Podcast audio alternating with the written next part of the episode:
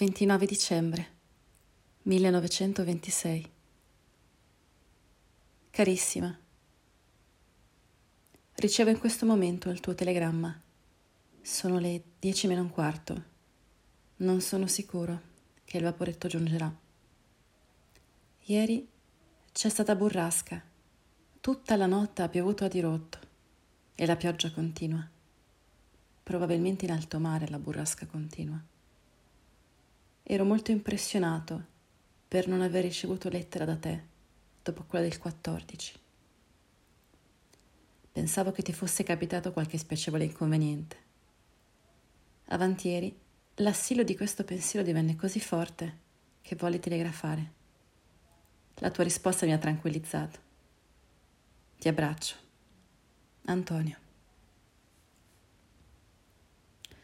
Strappo un bigliettino che avevo già scritto alla signorina Nilde. In ogni caso, Credo sarà utile se mi comunicherai l'indirizzo preciso della Nilde e, e se le domanderai il permesso di scriverle. Il vaporetto non è venuto ieri. Non è neanche certa la sua venuta per oggi. Ti voglio ancora dare dei fastidi.